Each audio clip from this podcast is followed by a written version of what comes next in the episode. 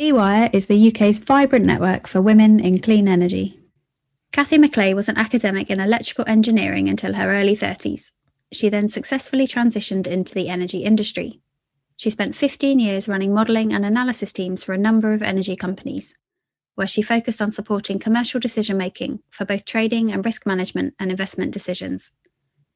Cathy is best known to most of you where she worked at National Grid System Operator for 4 years, as head of commercial and then head of future markets, where she opened up the balancing services markets to new participants. Cathy is now a director for Sembcorp Energy UK and a visiting professor at Imperial College.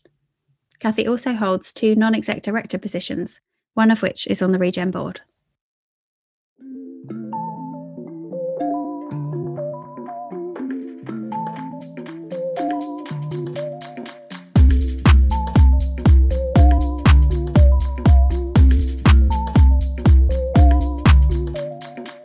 So Cathy's got 20 years experience in the electricity industry in different roles around Europe. You're well known in the industry for shaping the future of the gas and electricity markets at the Electricity System Operator. And now most recently at Sembcorp, where you've started a new role from being head of strategy. I'm delighted to welcome you to this EWIRE podcast, Cathy.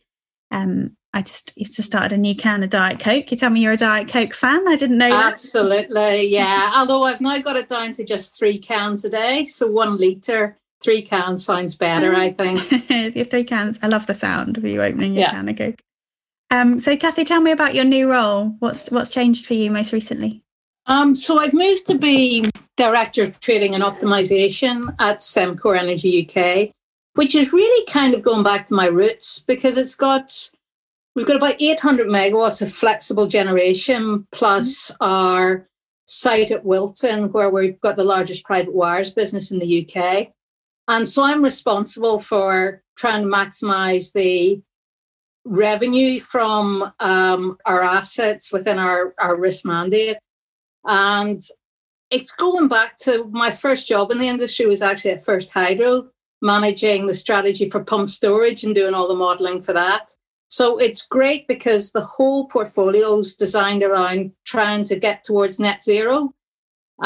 So there's still a strategic element to it, but I really enjoy the sort of immediate feedback, you know, if you've had a good day or not, because you can see what your trading income was the previous day.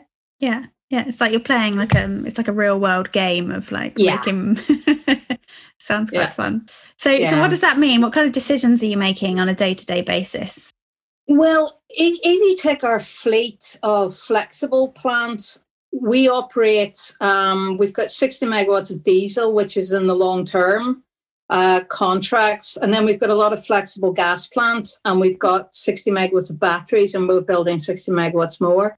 Mm-hmm. And it's all about looking at the different markets that we can operate in and optimising where we place the units and when we sell and when we buy to try and deliver the services grid needs. So a lot of what we do is in ancillary service markets, but we're also in the BM. And then longer term at Wilton, we've got CHP plants. We've got 2 gas CHP and we've got a biomass CHP and on site as well. We've also got waste to energy. Mm-hmm. And there we're providing electricity, steam and sometimes gas to all our customers on site, which includes some big chemical works like SABIC and Huntsman. And there what we're trying to do is optimise the plant to deliver what our customers need as economically as possible, but making sure we've got the right redundancy so we're given the level of service we need. Mm-hmm. So there's lots and lots of mathematical modelling and stuff involved, which is my original background. So I get to be quite geeky still, even though I can't program anymore. So yeah. And how does that work? Like your relationship with grids, do you phone them up and have a chat with them or is it all automated and with your assets, is that all automated now or do you have to kind of phone up the site manager? The way the grid markets are changing have changed quite a lot. And actually my job previously was on trying to open up those markets to small players and to non-traditional plants.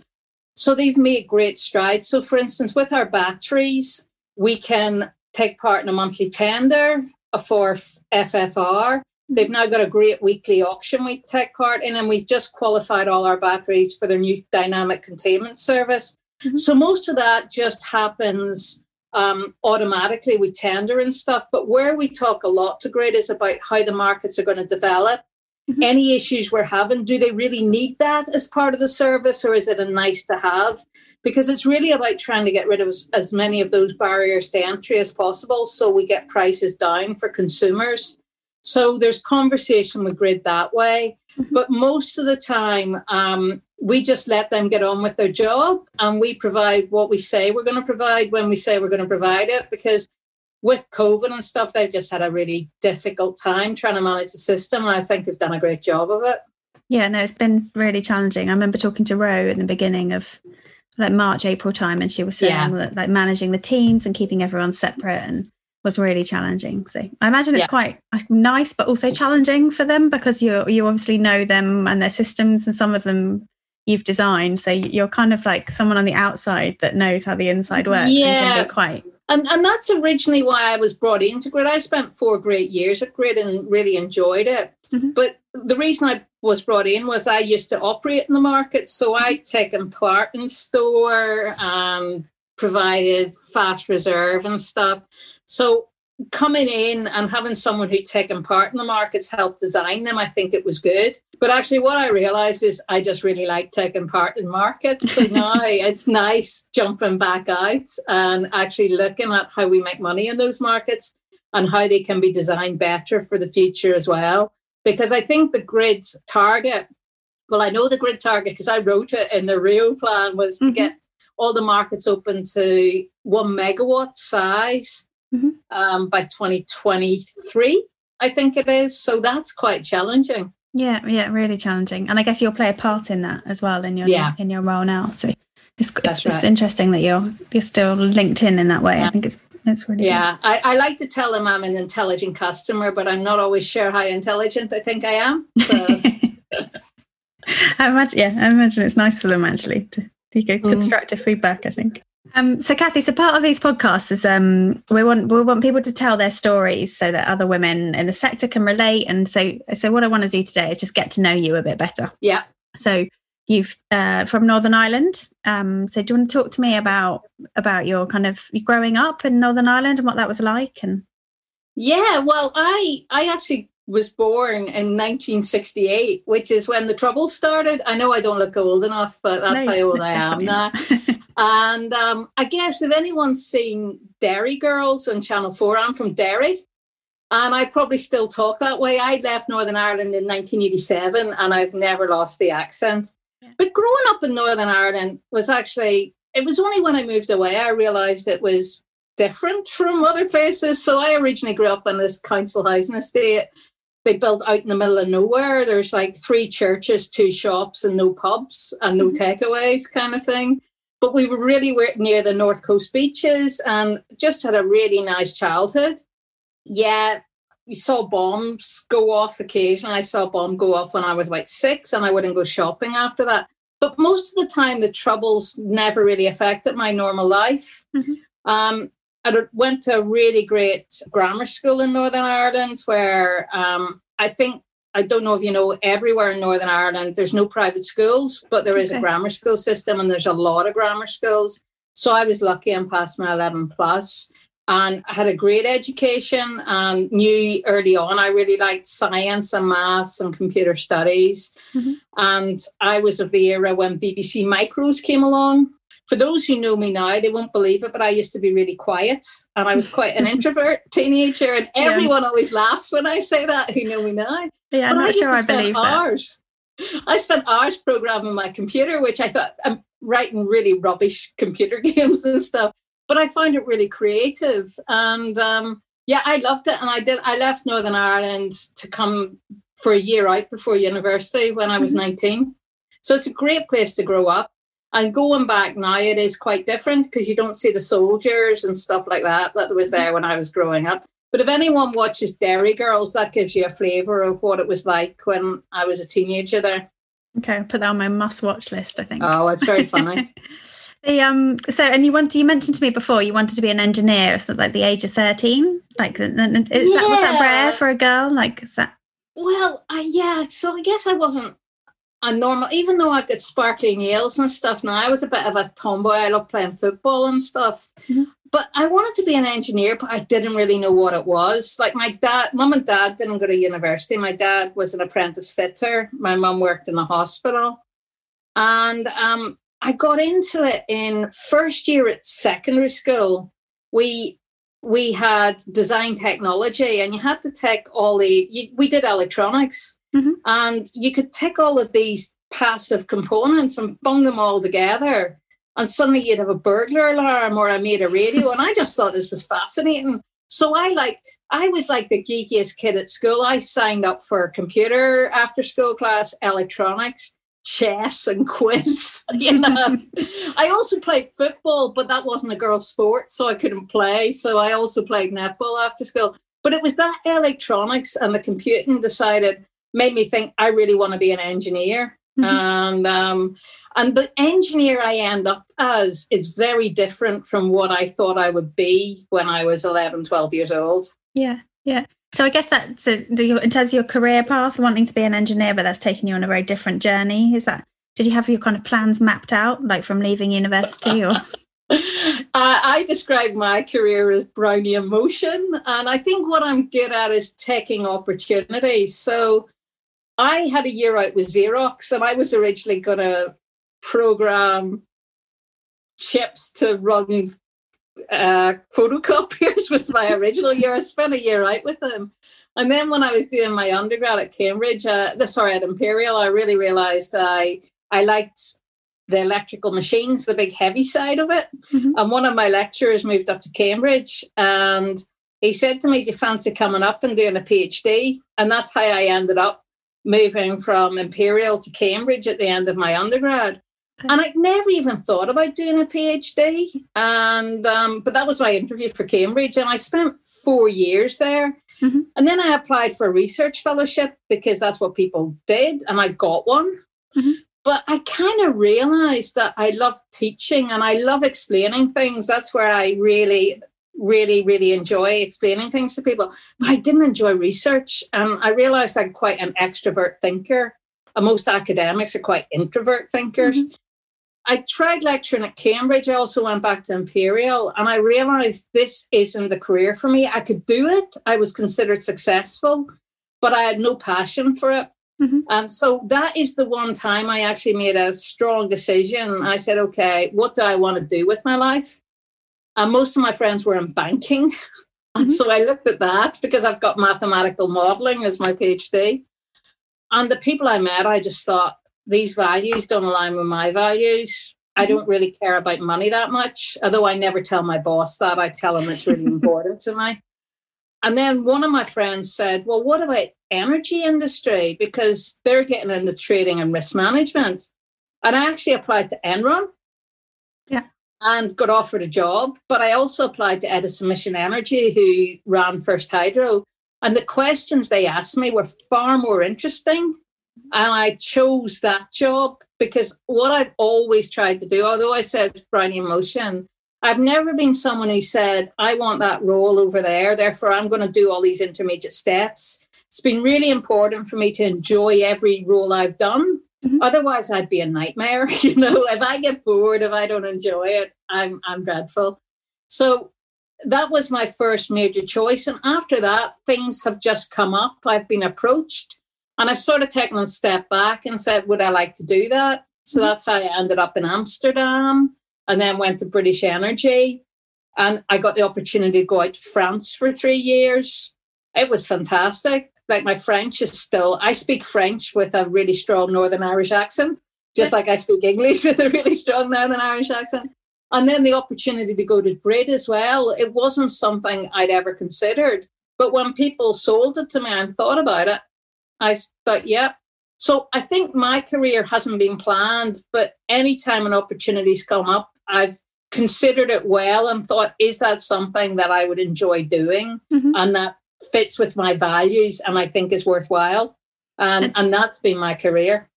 Yeah, that's really good. And I think, so is that kind of your message to people, I guess, is to stick with your values and things that you enjoy and kind of use that as a kind of test, I guess. Everyone's different, I think. like some people know they really, really want to be CEO. For instance, like my old CEO, John Pettigrew, decided at Grid, he decided when he was on the graduate scheme, he wanted to be CEO. And then I think you can map it out and do jobs that you don't enjoy, but that's just not me. Mm-hmm. And so I think being true to yourself. And I think some people might have thought, well, you know, at Grid, Cathy was managing like 100 people. She knew lots of people. And I moved, initially when I moved to Sembcorp, I had a team of zero initially when I arrived, or that was the plan. And then I kept getting given more stuff like regulation, capacity market, ancillary services, because they're all things I've done in the past. And now maybe I have a team of 16, and that might, for some people, be seen as a step back. Mm-hmm. But for me, it's not. I'm really loving it. I'm a year in, and I find it really fulfilling. And for me, I have to be intellectually stimulated, but know that I'm doing something important. So my message, I guess, is do what you feel is right. Mm-hmm. It won't necessarily be the same as what I feel is right, mm-hmm. but you'll know. And you spend so much time in your job. It's a cliche, but if you don't enjoy it, that's a kind of a miserable existence. Yeah, you spend longer with your work colleagues than you do your life partner or something like that. Yeah. Like, I think that, yeah, it's definitely someone people you've got to enjoy, and an environment you've got to be comfortable in, I think. Yeah. And I mean, you mentioned before, like in terms of your boss, like having respect for your boss is kind of one of the most important things for you. Yeah, it's funny because I'm not terribly ambitious. I don't have to be in charge as long as my boss is good. Mm-hmm. I'm really happy being, just knowing that I'm doing a good job. Like most people who know me think I always take over anyway, so I don't have to formally be in charge is what I mean. But it's really important for me to have a boss that I respect and I think is good. I've got that in my current boss, and I've been lucky. Mostly I've worked for people I really, really respect, and I've mm-hmm. learned a lot from them. And on the one, maybe two occasions where that hasn't been the case, you still learn a lot as well. But as long as I know I'm contributing and I'm in a role where I can really make a difference, I don't have to be in charge. Although I'm told, I naturally take over quite a lot. I think I've heard that joke about myself, actually, when Merlin's chairing an event or something, and I'll text him and I'll tell him what questions I want him to ask. And he's like, oh, it's not actually me in charge up here. It's actually Rachel sending me messages on the phone. Yeah, backseat driving of the highest order. Definitely. Yeah, I advocate that approach. So that's good. So you touched on your kind of love for explaining things. And I think one of the first times I met you, you were presenting at an event, and I was really wowed by your style of presentation. And you really do kind of articulate some quite complex things in really nice kind of easily digestible and understandable ways. And I wanted to touch a bit on your kind of presentation style. And have you always found it really easy to present, or have you kind of learned how to do that? I remember the first presentation I did in public was at Imperial College. Mm-hmm. And it was in my first year, and you had to explain how something worked. And I was going to explain how a photocopier worked. And in those days, can you imagine, I had an even stronger accent than I have now. Mm-hmm. And one of the problems with a photocopier is it's got the word mirror in it, which is that thing that reflects. I think the English say mirror. That's the closest I can get. But it's got a mirror in it. And I knew I couldn't say it. And so I wrote it on the slide. I pointed to it.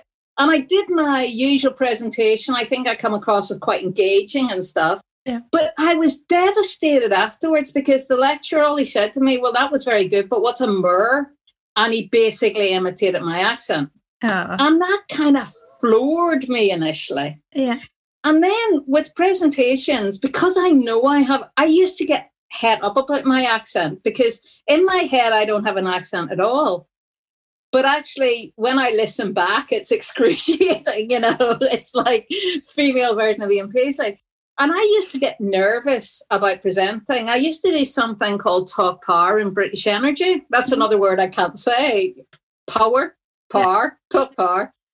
And everyone would think I was so comfortable up on stage, but I'd be practically shucking my guts, as we'd say in Northern Ireland beforehand, with the nerves of it. Yeah. And And the way I get round it is I actually prepare quite well. Mm-hmm.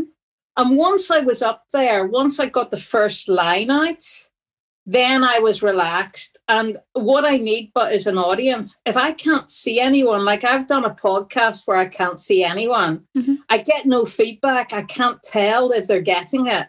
I'm still rubbish in those situations. But if I've got an audience and I can read them, I just love standing up presenting.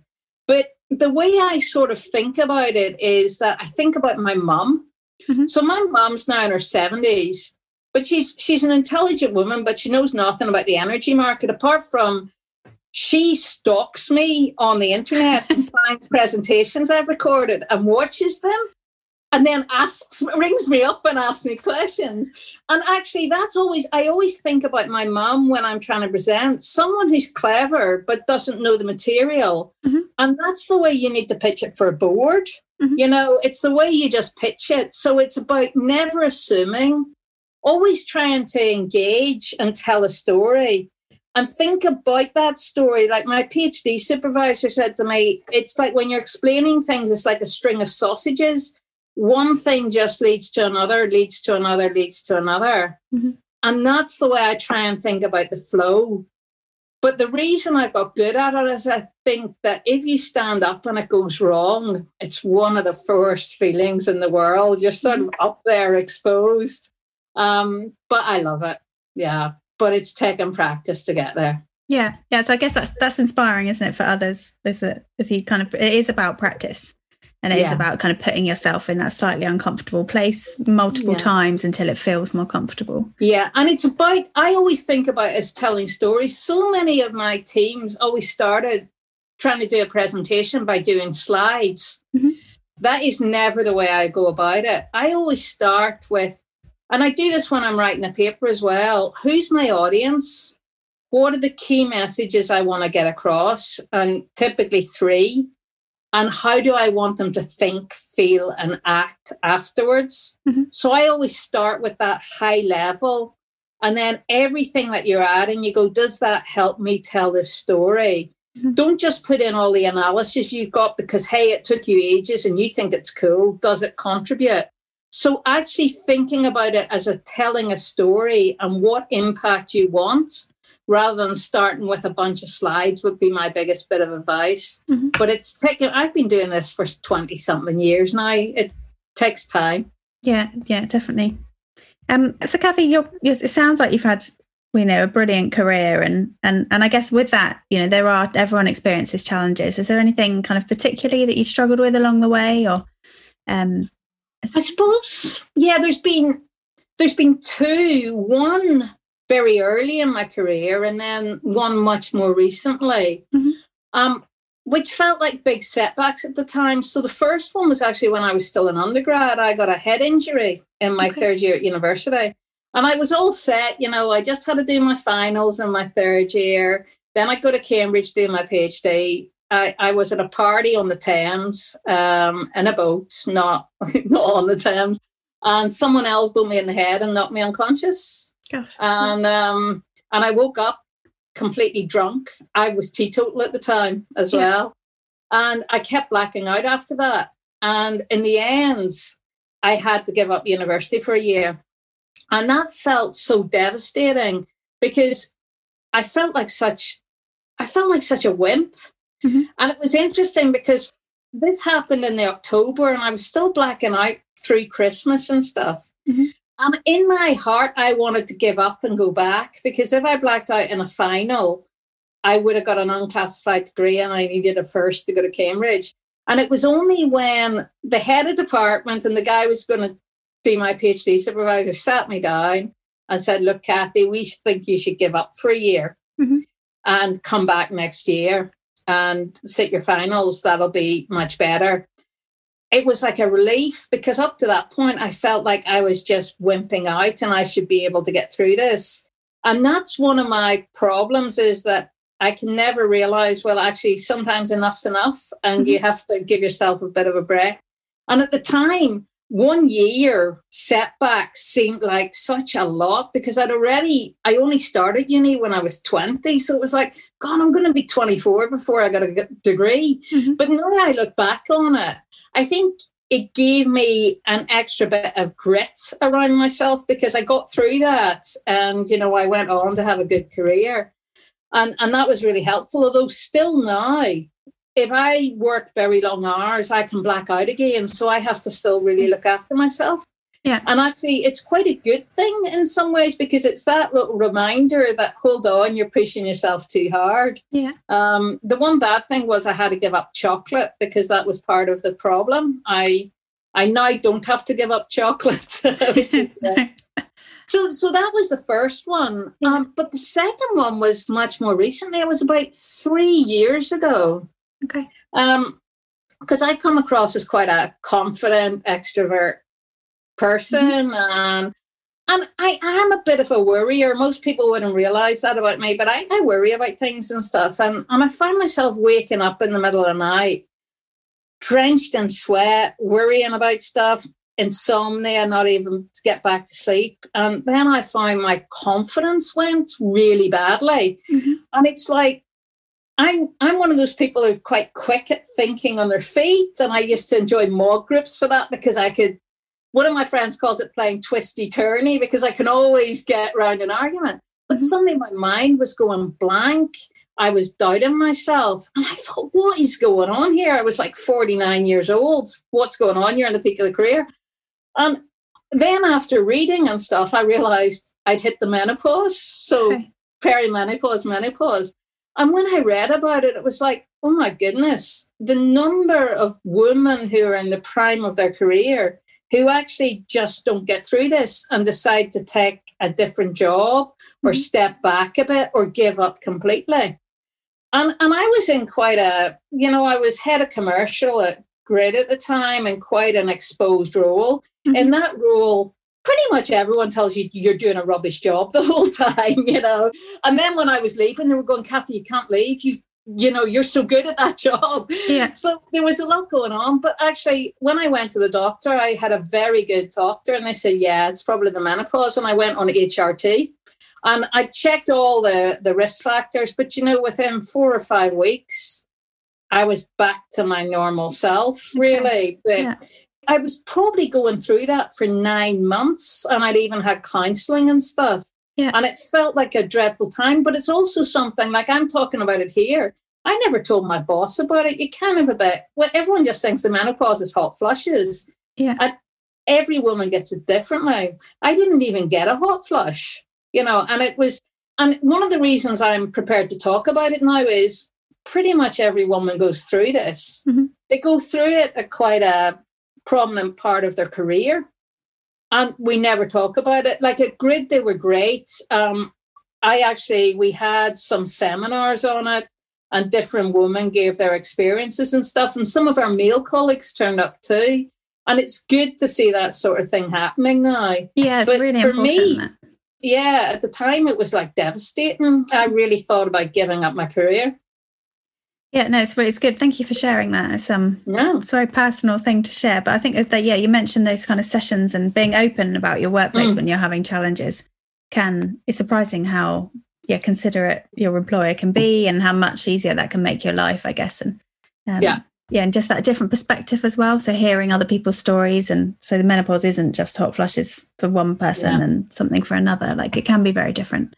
Yeah, like I asked my elder sister. My sister's 3 years older, and I said, so I'm going through all that. How she says, oh, yeah, I had no symptoms at all. And it's just like, oh, really? I'm very pleased for you. She's had other challenges, I'm sure. I don't think anyone's life's plain sailing. Well, she actually works in the energy industry as well. She works in the Hinkley C. So. Okay, yeah. Yeah. Oh, God, dinner around your house, I imagine, is a pretty energy hot debate. Well, my brother sells diesel generator sets for a living too. So oh, no. So is he?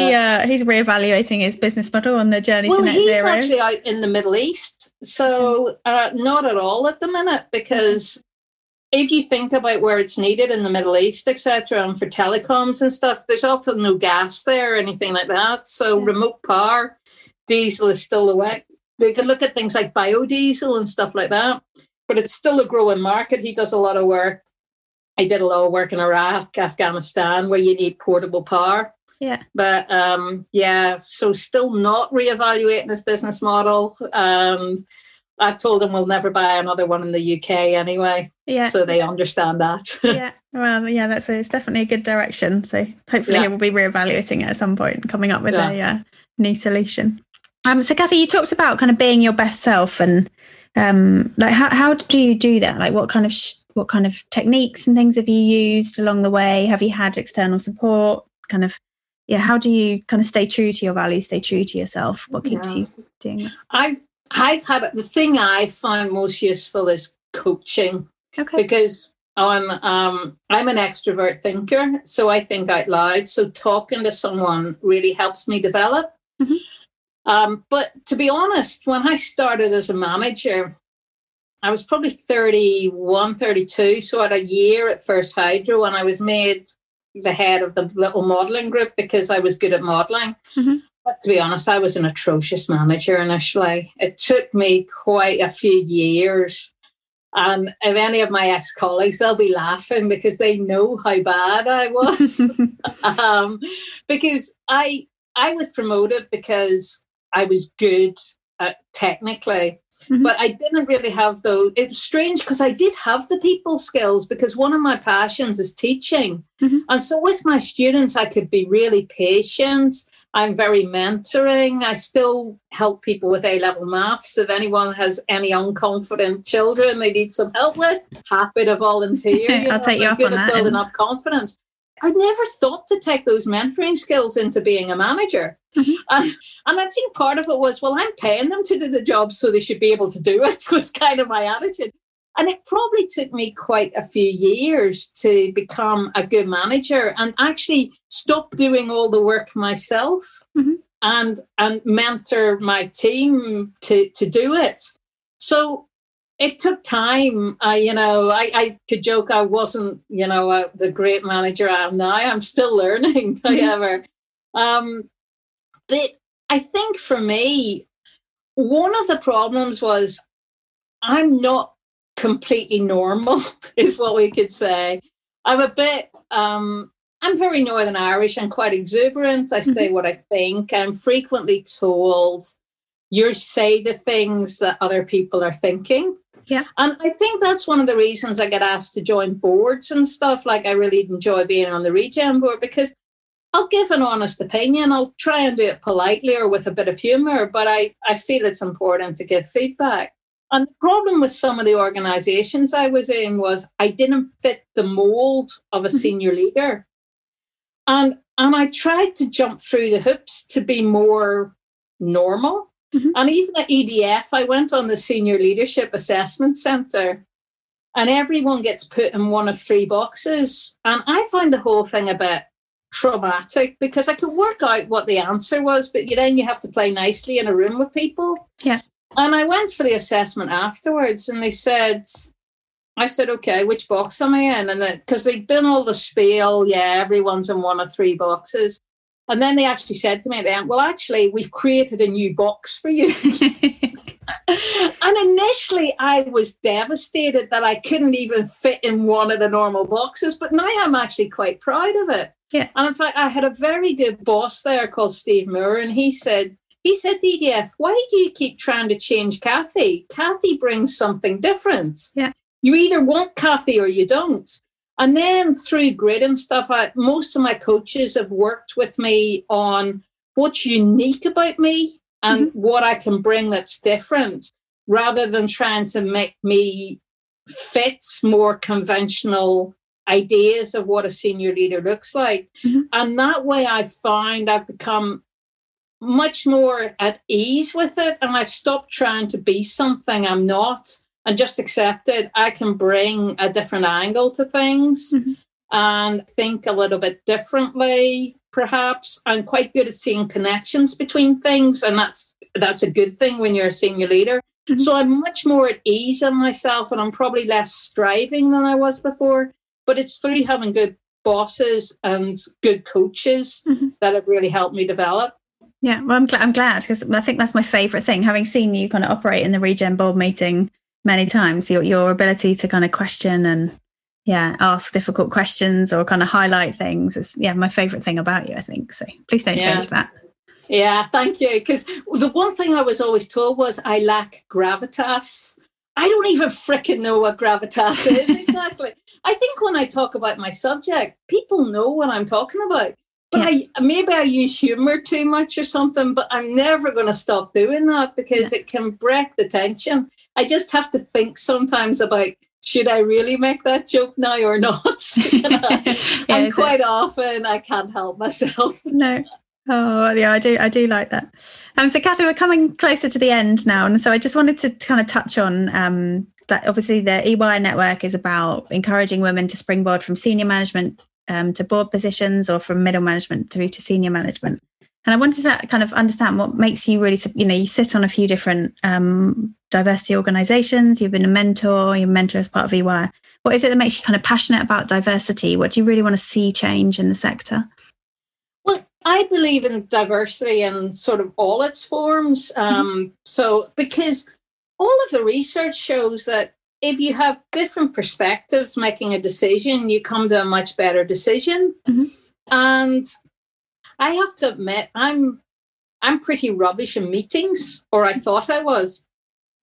And that's because I always sat in meetings where quite often I was the only woman. And the first time that changed was at Grids, where we had quite a lot of women. And there the meetings actually operate a bit differently. We have, because I think on average women have a slightly different communication style. Mm-hmm. So I felt much more comfortable for the first time in the way we talked about things. Mm-hmm. For me, diversity isn't about quotas and stuff. It's about getting lots of different perspectives so that you come to a better decision. So I got elected to the Royal Academy of Engineering about a year ago, and I'm on their diversity and inclusion board. They have a problem. They don't have enough women, and they're looking at how they change it, but they don't have enough people from different backgrounds, and they're now looking at working class backgrounds and stuff like that as well. Yeah. So I guess I tick a few of their boxes. But it's about how we attract the right people and then how we retain them so that we have better organisations as a whole. And I really like some of the stuff that Grid is doing as well around neural diversity. Mm-hmm. So people with autism, and I think I challenged Regen on this, remember when you were writing your diversity policy or something? Yeah. And things like that, neural diversity with people who think differently. So people who perhaps have Asperger's, autism, they can bring a lot to an organisation, but in a different way. Mm-hmm. So it's just about trying to make the best organisation you can. Because if you have a bunch of middle-aged men, shall we say, who all have similar backgrounds making a decision, you can often get groupthink. Yeah. And recently it's been kind of interesting because the organisation I've moved to has got fewer women than I was used to. And I remember joining a meeting late and the testosterone was flying around Zoom. It was hilarious.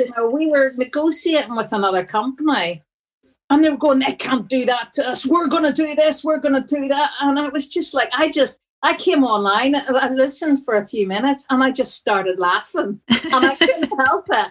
And they went, "What's wrong?" And I said, "Are you listening to yourselves, guys? You've got so emotional and worked up. And you say it's us women who are emotional. Your testosterone is flying." And actually just that humour and the different perspective calmed it all down. And I said, "Right, now we're calm. Let's talk about how we're going to do it." Yeah. And it just showed that just bringing something a bit different, you don't have to go into that alpha male approach to life the whole time. Yeah. Do you find, obviously you've sat in a lot of meetings, I imagine, where you've been the only woman. Like, does that change how you behave in meetings? Do you enjoy bringing a different perspective? I imagine it's kind of swings and roundabouts at times, but.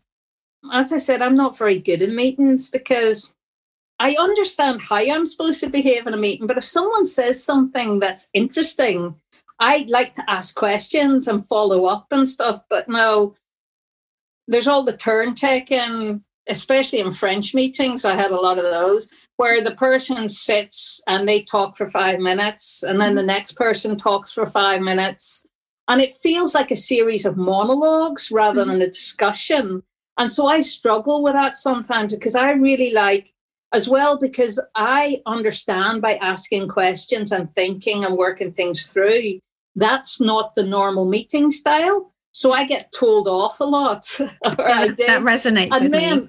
And then what I try is I'll write down my thoughts so they don't go away, or to stop myself blurting out ideas, because I do, I'll doodle. But then I was told, well, doodling suggests you're not listening. And I said, but I can tell you exactly what they said. And so it's this need to conform. So I work best in small groups of 3 or 4 or on the big stage. And it's been interesting with the board meetings, it's kind of different, because it's not about solving a particular problem. It's got more structure to it. You know how you're going about it. And I find that much easier than a brainstorming meeting where you have to take turns, because my brain doesn't work that way. And I guess anyone who's been in meetings with me will go, yeah, that's Cathy. Yeah. So, but I think the thing is, you just have to accept the way you are and try and work with it rather than change yourself, because I ain't going to change now. And some of the things I bring, I think, bring that way of thinking differently. So I've tried to work out how to do it constructively so I don't annoy everyone. Yeah. But it still kind of fits with meeting etiquette. Yeah, no, that's good. That's good advice, Cathy. I think so. Well, I could talk to you. I could definitely do this for like at least another hour, because it's fascinating. But I should, in the interest of kind of keeping podcasts to a limit, which people can kind of manage, I think we'll bring it to a close there. But it's been really fascinating talking to you, Cathy, and there's loads of kind of nuggets and insights in there. So thank you very much. It's been brilliant. No, thank you very much. I've enjoyed it. Thanks.